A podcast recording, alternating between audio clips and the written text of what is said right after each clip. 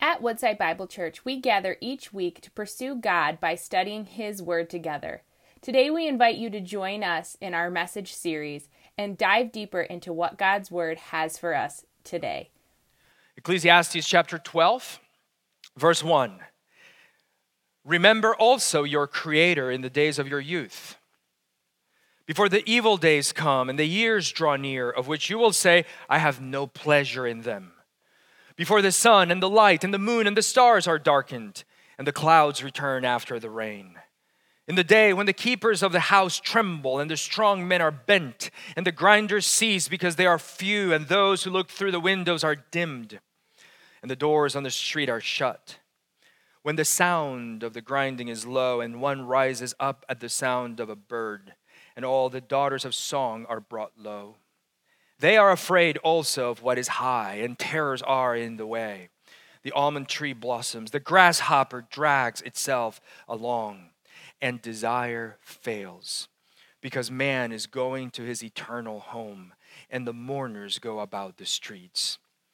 Before the silver cord is snapped, or the golden bowl is broken, or the pitcher is shattered at the fountain, or the wheel broken at the cistern, and the dust returns to the earth as it was, and the spirit returns to God who gave it.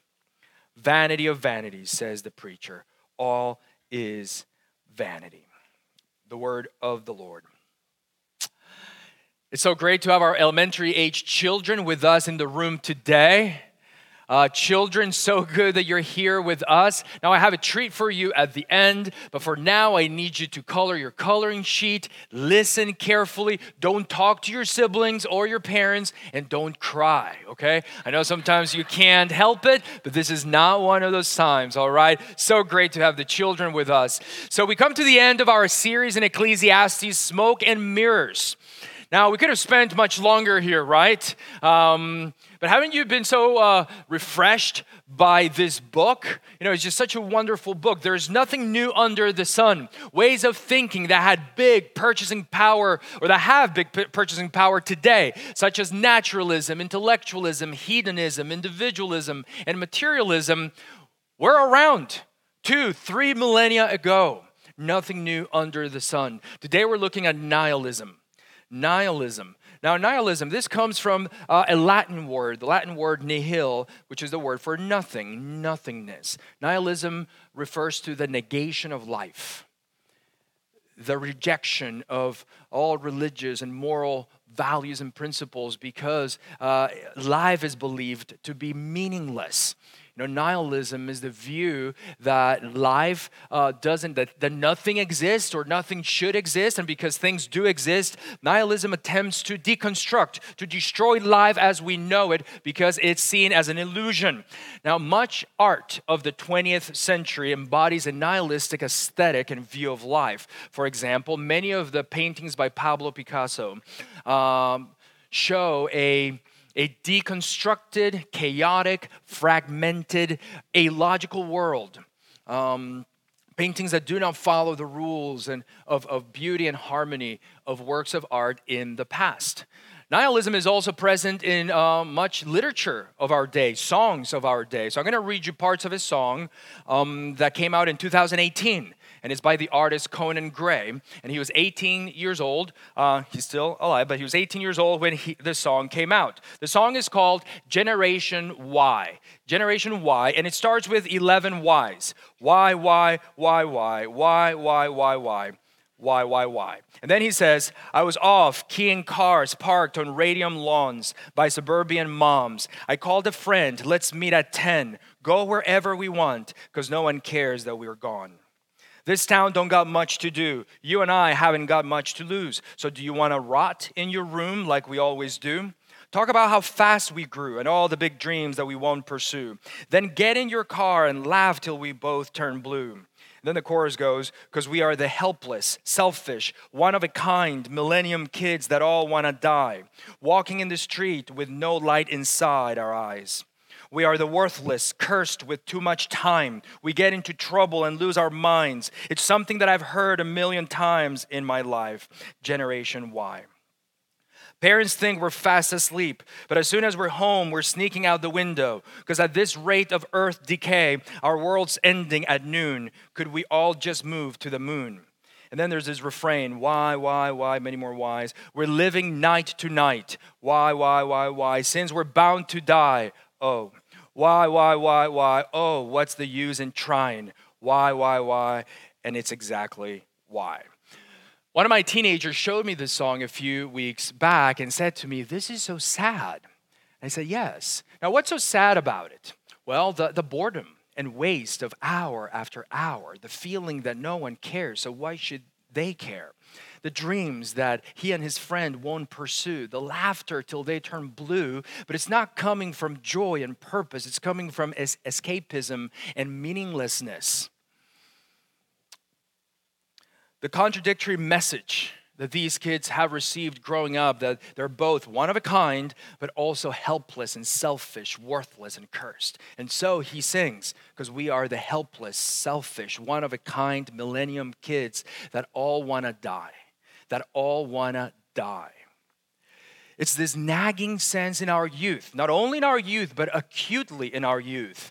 The life has no purpose, life has no meaning, and so we might as well all just die. Now, we might think that the teacher of Ecclesiastes, with all his talk about the fleeting existence that we have, uh, the vanity of it all, might also share that kind of hopeless, nihilistic outlook, but he's far from it especially as we get toward the end of the book. And so we're going to dig in and see how he finishes his reflections.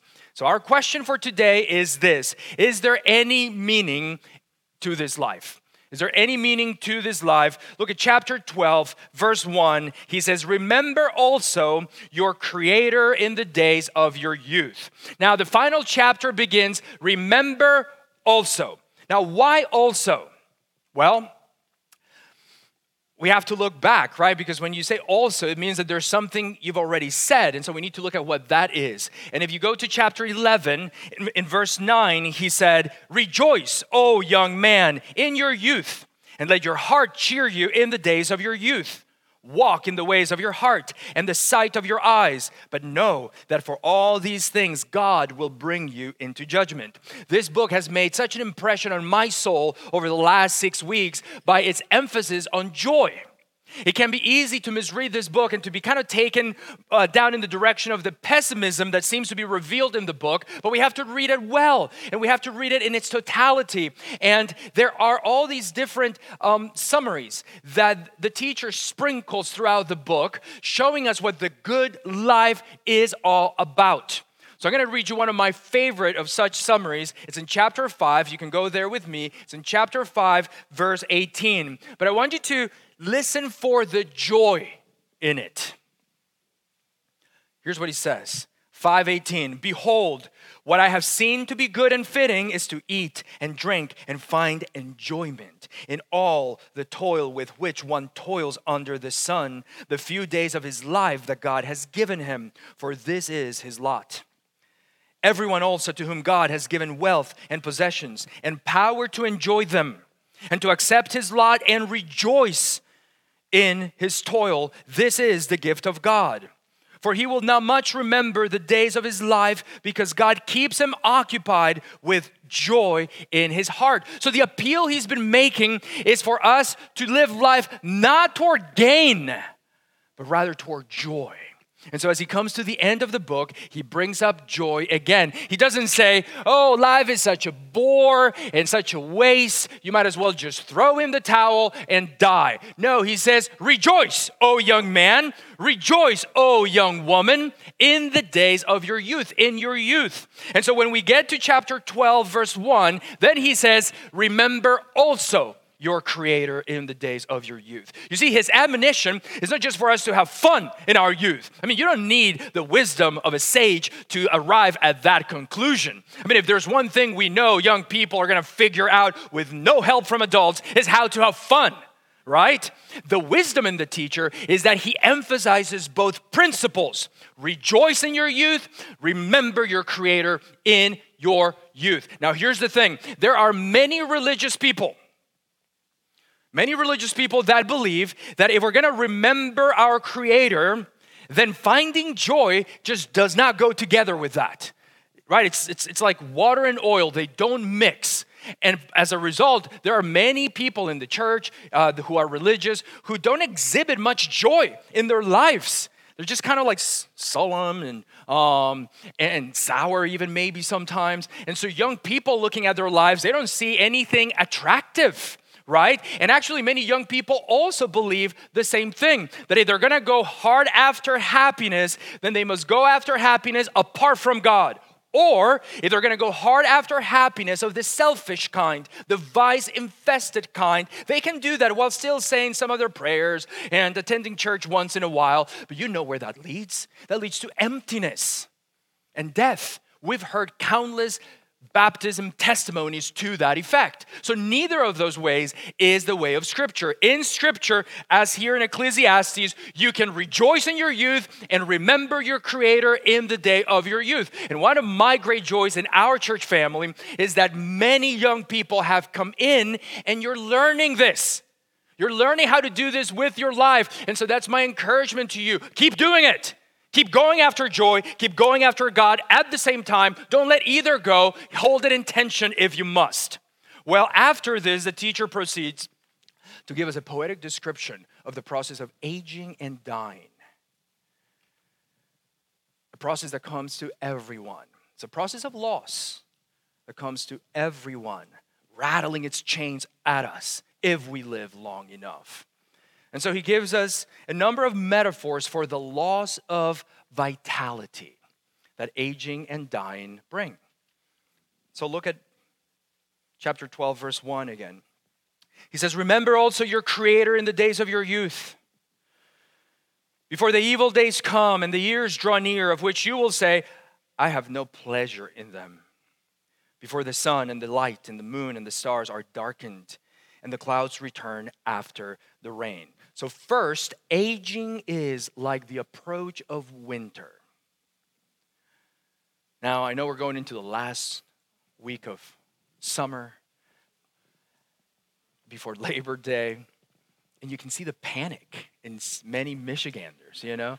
They scurry to get their last vacation in, you know, their last days by the lake, you know, on the boat, soaking up the sun. Now, of course, you also have those summer hating Michiganders. You know what I'm talking about? The ones that are like, I hate the sun. You know, I can't wait for sub zero temperatures. Anything above 20 degrees and I break a sweat. It's like, okay, Bigfoot, we're unworthy, okay? But the rest of us, you know, we love the fall, but we also know that in the blink of an eye, winter is coming and those dreary February and March months will be here. You know what I'm talking about, right? Those March days that are cold, cloudy, rainy, gray.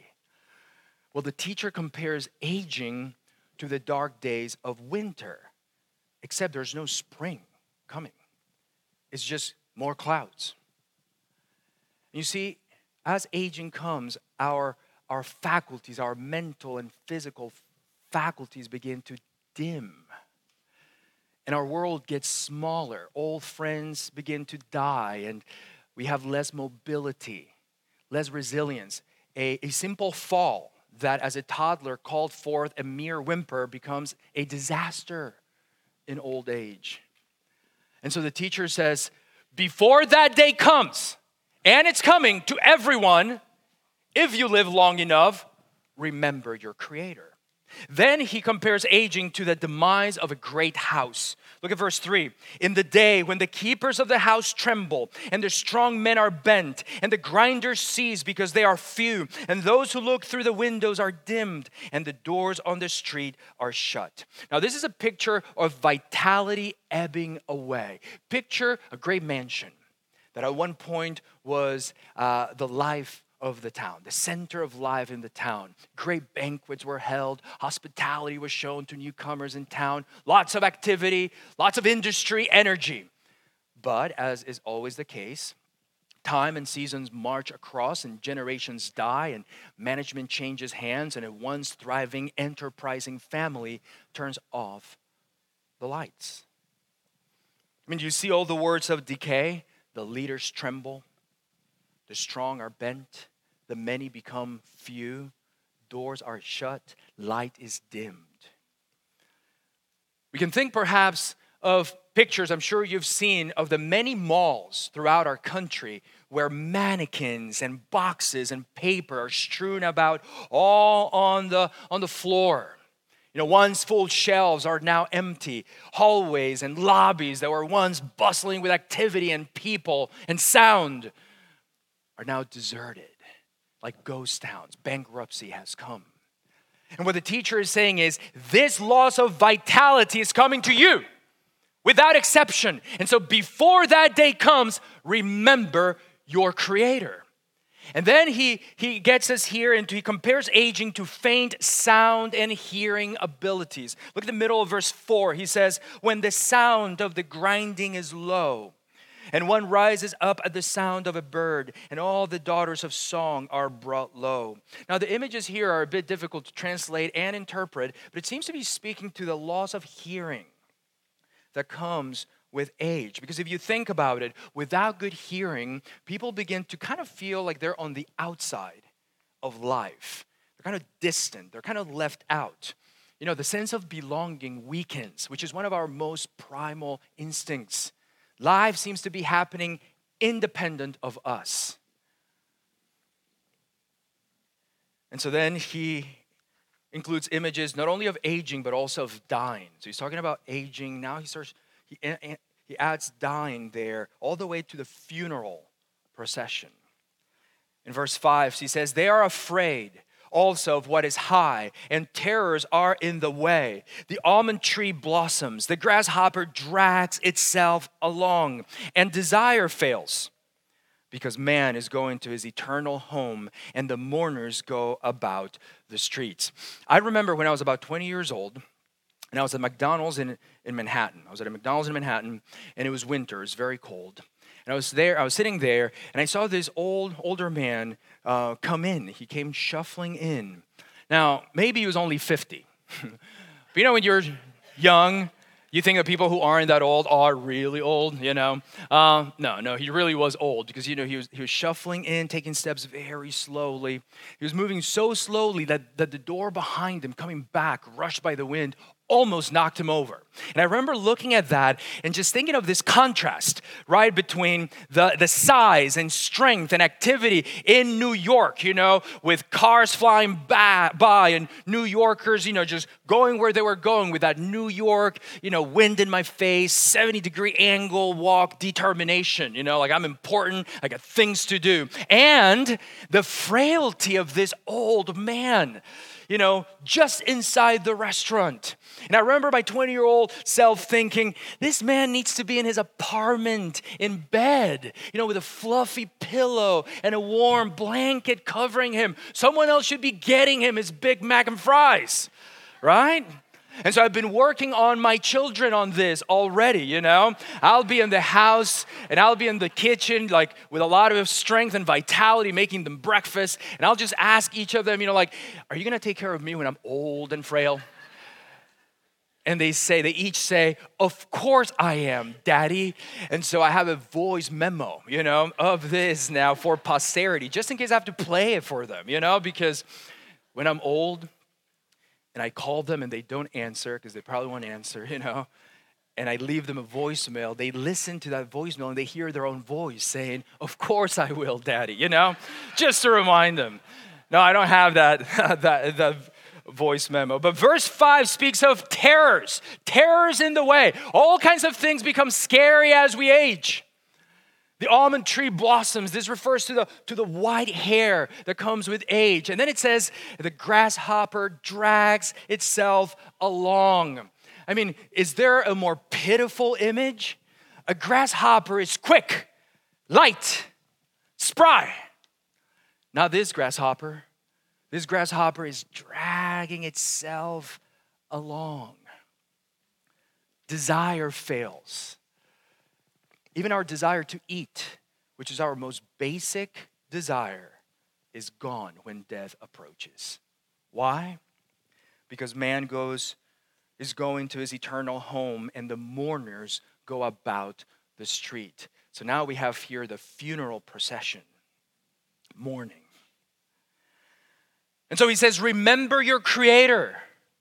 Verse 6 Before the silver cord is snapped, or the golden bowl is broken, or the pitcher is shattered at the fountain, or the wheel broken at the cistern, and the dust returns to the earth as it was, and the spirit returns to God who gave it. You know, picture a golden bowl, you know, hanging high by a, a cord of silver. And then that cord gets snapped, and the bowl falls and just shatters into all these pieces. The silver and gold bring out the value of human life. But all human life in this fallen planet will break, all of it. So he says, body turns to dust, the spirit returns to God who gave it. And so the teacher says in verse 8, vanity of vanities is the first thing he said at the beginning of the book, vanity of vanity, says the preacher, all is vanity. Now, if we're not careful, we may misunderstand the teacher. Because doesn't he talk so much about death? I mean, he, he sounds so much like the nihilists, the ones that say there's no purpose in life, that all is meaningless. I mean, he seems to talk like this. He talks about death. Is he just as hopeless as the younger generations of our day? Would he join the chorus that says, because we are the helpless, selfish, one of a kind millennium kids that all want to die? Would he say that? Is he just as hopeless as the younger generations of our day? And the answer is no, he is not. He's not a nihilist, he's a realist. He takes a hard look at life and he doesn't sugarcoat what he sees. Now, we today admire artists for this. You know, artists Look at life, the way we live, the values we uphold, the hypocrisy in what we say and do, the, the selfishness and injustice all around us. And they, they look at this artist and they extort us. Or, no, rather, they exhort us. Maybe they extort us too, but they exhort us. They preach to us. You listen to all kinds of preachers all week long. When you go into your Spotify music and you start just listening, these are preachers. They're giving you a certain perspective on life and we believe a lot of it. And we, we listen to their words and we say, inspired, raw, pulsating with life. You know, the same kind of words could be applied to the teacher of Ecclesiastes. But where he parts ways with a nihilist is that for all uh, the talk about the elusiveness, the emptiness, the fleeting nature of life, the futility, he exhorts us not toward death, but toward life. Because God is life. God is life. Dust turns to dust. The spirit returns to God who gave it. God is the giver of life. The reason that life does have purpose and meaning and beauty and sense it's because of God who is life and who shares his life with us. You see, when we limit our reflections on human existence just to what we see under the sun, then we're going to see little purpose in the cycles of life, in accomplishments, in pleasure, even in wisdom, because death comes to all whether wise or a fool, which is why the teacher of Ecclesiastes gives us this final word as he's closing. Remember your Creator in the days of your youth. You can't just look at life under the sun, you must look up to God. Then life begins to make all kinds of sense. And so, his very last two verses in chapter 12, verse 13, he says, The end of the matter, all has been heard. Fear God and keep his commandments. For this is the whole duty of man. For God will bring every deed into judgment with every secret thing, whether good or evil. God brings everything under his judgment. Listen, humans do not want accountability for our actions, especially from a divine being. We don't want it. Psalm 2 talks about this very thing.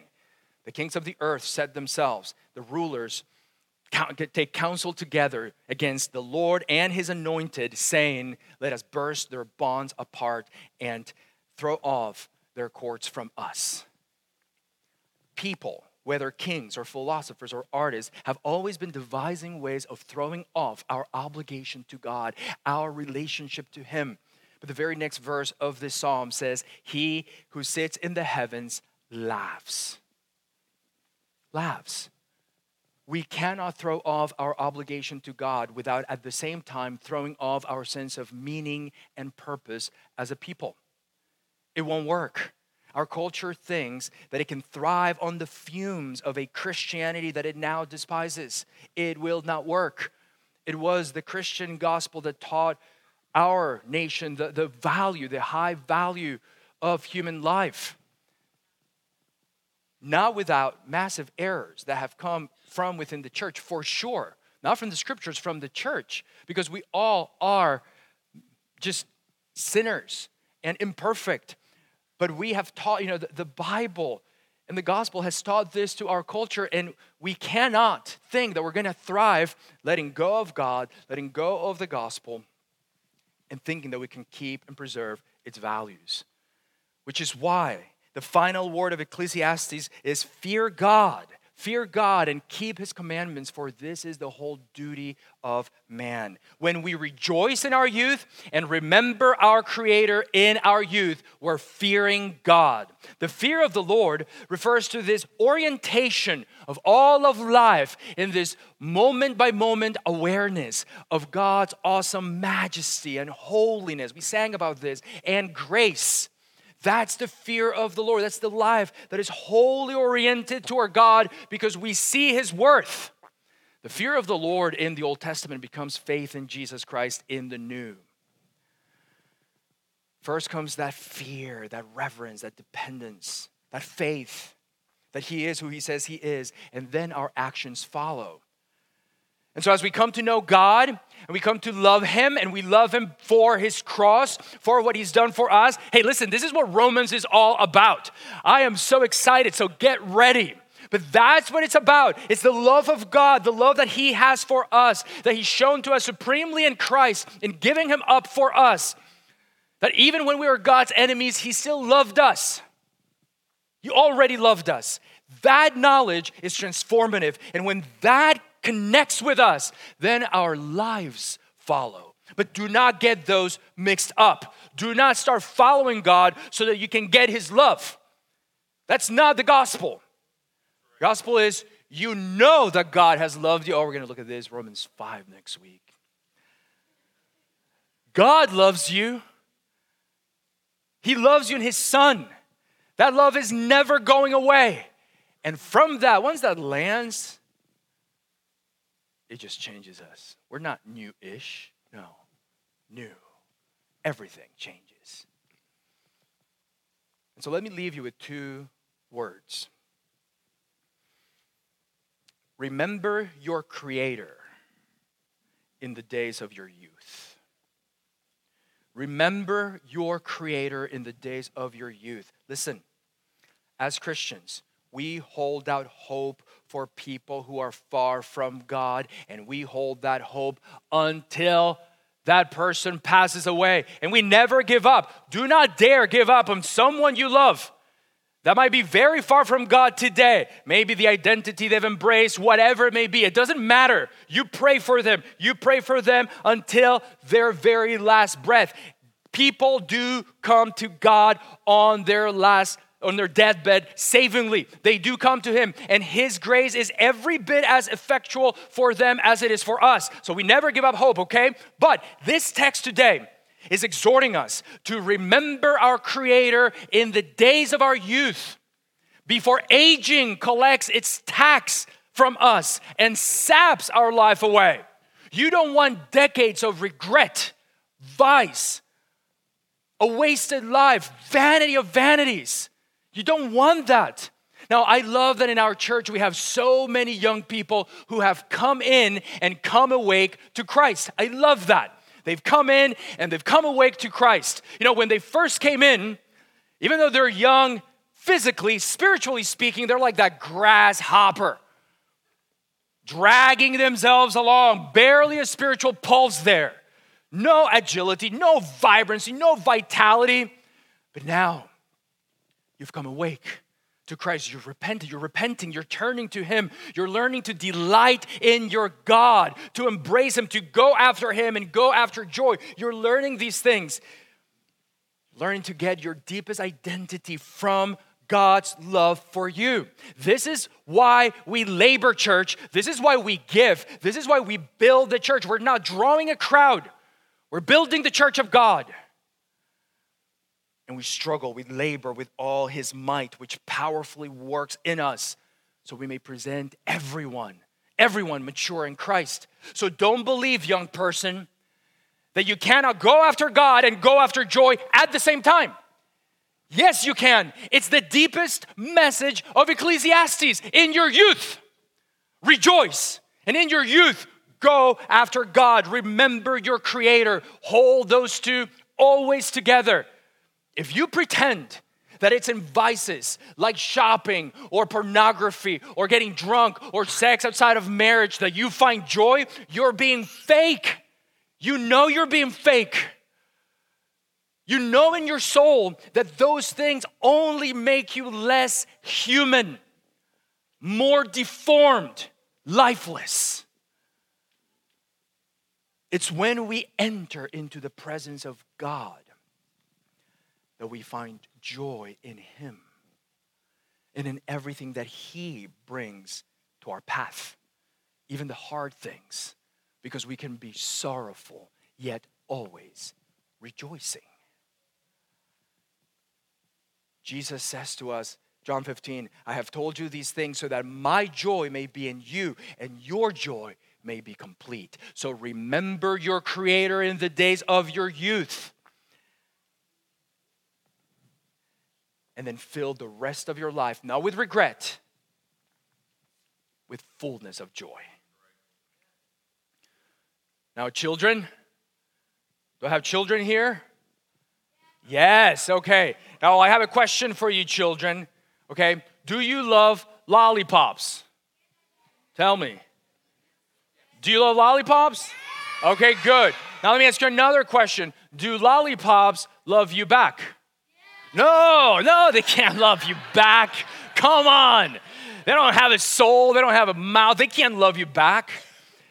No. Now, here's the thing lollipops, children, they are so much fun, right? They are sweet and delicious and sticky. But after you eat the lollipop, the lollipop is gone, and all you have in your hand is this white, sticky stick. That's all you have, you know? And so here's the thing, children you're gonna spend your life, and your little heart is gonna go after things that you're gonna love that cannot love you back. But what God wants the most for you is for you to come to see Him as your Father and to see Jesus as your brother, who is going, who is delicious and sweet but not sticky. And you're going, He's gonna always be with you. Jesus will never go away like the lollipop. No, He will always be by your side, making your life sweeter and stronger. And what He wants you to be able to say is, Jesus is better.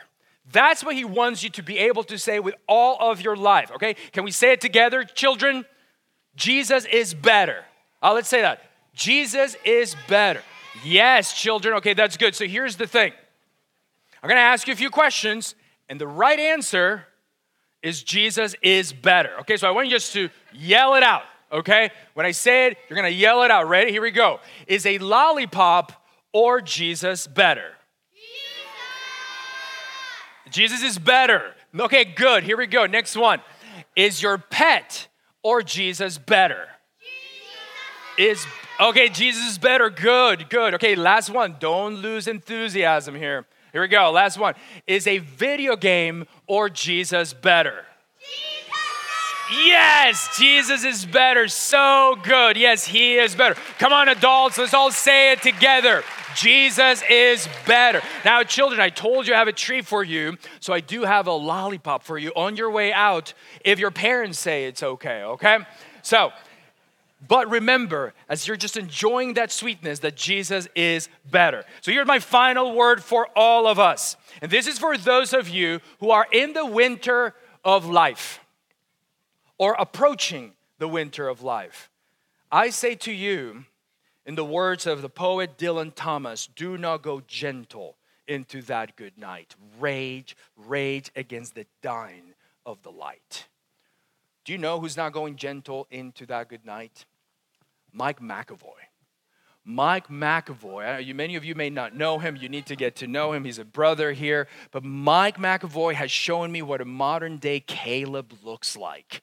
I mean, Mike is amazing. He's raging against the darkness for years now, every Sunday. He comes and he prays with a group of like six or seven of us at eight in the morning before these services, and we just pray. And we pray for you. We pray for what God is going to be doing here, what He's going to be doing with the children. And we pray. And after that half hour of prayer, He's not done.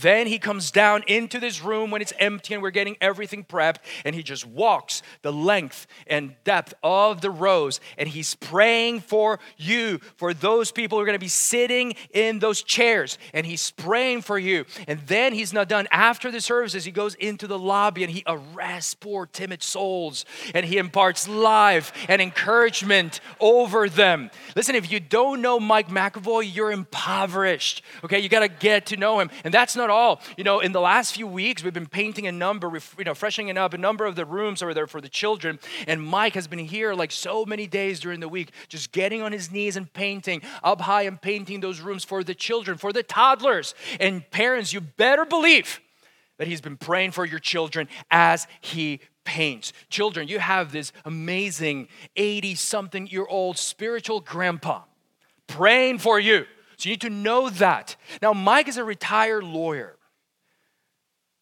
but the Lord has kept him busy doing the work of the true king, the true lawgiver. And there is more energy in Mike than in four 20 year olds combined. Do not go gentle into that good night. Rage, rage against the dying of the light. And so, for some of you who are in the winter of life, what are you doing with your life? Are you wasting it? Are you distracted? What are you giving yourself to? Do you doubt that God can use you?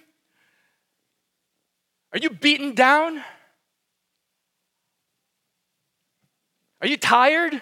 Those who hope in the Lord shall renew their strength. You will soar on wings like eagles. You will run and not grow weary. You will walk and not be faint. Jesus wants to use your wisdom, perspective, and journey. Maybe you say, Oh, I came to the Lord so late in life. So what?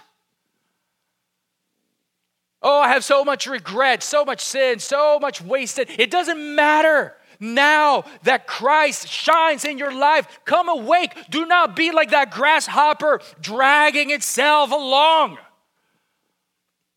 Let God use everything, everything about your story. He wants to use it all for His glory. There's a whole generation, generations, right here in this church family that need to be brought to maturity, and we need you. So do not delay if you're in the winter of your life. You will rest in heaven. But leave it all, leave it all here for the King. Church, Jesus is the way, the truth, the life. Jesus is better. When our bodies turn to dust, our spirit returns to God who gave it. And for those who fear the Lord, those who have faith in Jesus Christ and all that He is for us in His life, death, resurrection, and reigning glory, then life will go on forever and ever. God is life. Let's pray. Father, we come before you right now. We thank you for this word in Ecclesiastes and how you've spoken to us, God. We do speak against nihilism. We rejected God. We reject that which attempts to, to negate life. Father, we pray for our children as they go back to school and they're going to hear many messages that are harmful, that are anti you. Father, we pray that you protect them. We pray that you keep them. We pray that parents and, and, and our community will, will come around them and show them your love, show them, show them your joy. Teach them, not just by one hour on the weekend, but by what we say and do and feel and prioritize day after day that Jesus is better. Help us, God. Father, I pray for all of these children that they would know you and never depart from your house, that they would know how sweet and delicious Christ is, and how he never goes away and he never pushes us away, but is always telling us, Come, come, come to me. Come to me in your weakness.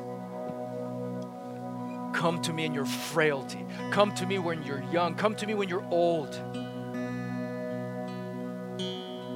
I will give you rest. I will give you life. Father, I pray for those who are young here. And I pray that they would remember their Creator in the days of their youth and that they would learn to rejoice in you, God, and go after both together. Go after you, go after joy in you, God. I pray that they would not believe the lies, the illusions of the world that tell us that the joy comes far away from you. Father, I pray they would reject that lie they would know that no, God is life. And I will turn to Him and I will give my all to Him in my youth. I will not build year upon year of regret. And Father, I pray for those who are in the winter of life. Father, it's so easy to get discouraged as we get older, to feel that the best has passed, feel that you do not have purpose for us, or it's very, very so so purpose. No, Father, I pray that we would know and that they would know that you love them and that you're going to use their wisdom, their perspective, their failures, their mistakes, their sin, all of it to bring glory to yourself and to help us, to help the rest of these generations coming up know the true God. I pray, Father, that they would want in this time of life be disciple makers who make disciples, who make disciples of Jesus Christ and that we would not throw away our lives, our days, our hours. Father, we love you. Father, we thank you that Jesus is better. In every way, He is better. And I pray that we would truly believe that each and every day. It's in His better name that we pray. Amen. Thank you for joining us as we study God's Word together. We would love to hear how God is moving in your heart and get you connected into the Woodside Bible Church family. Head over to woodsidebible.org/connect to introduce yourself to us today.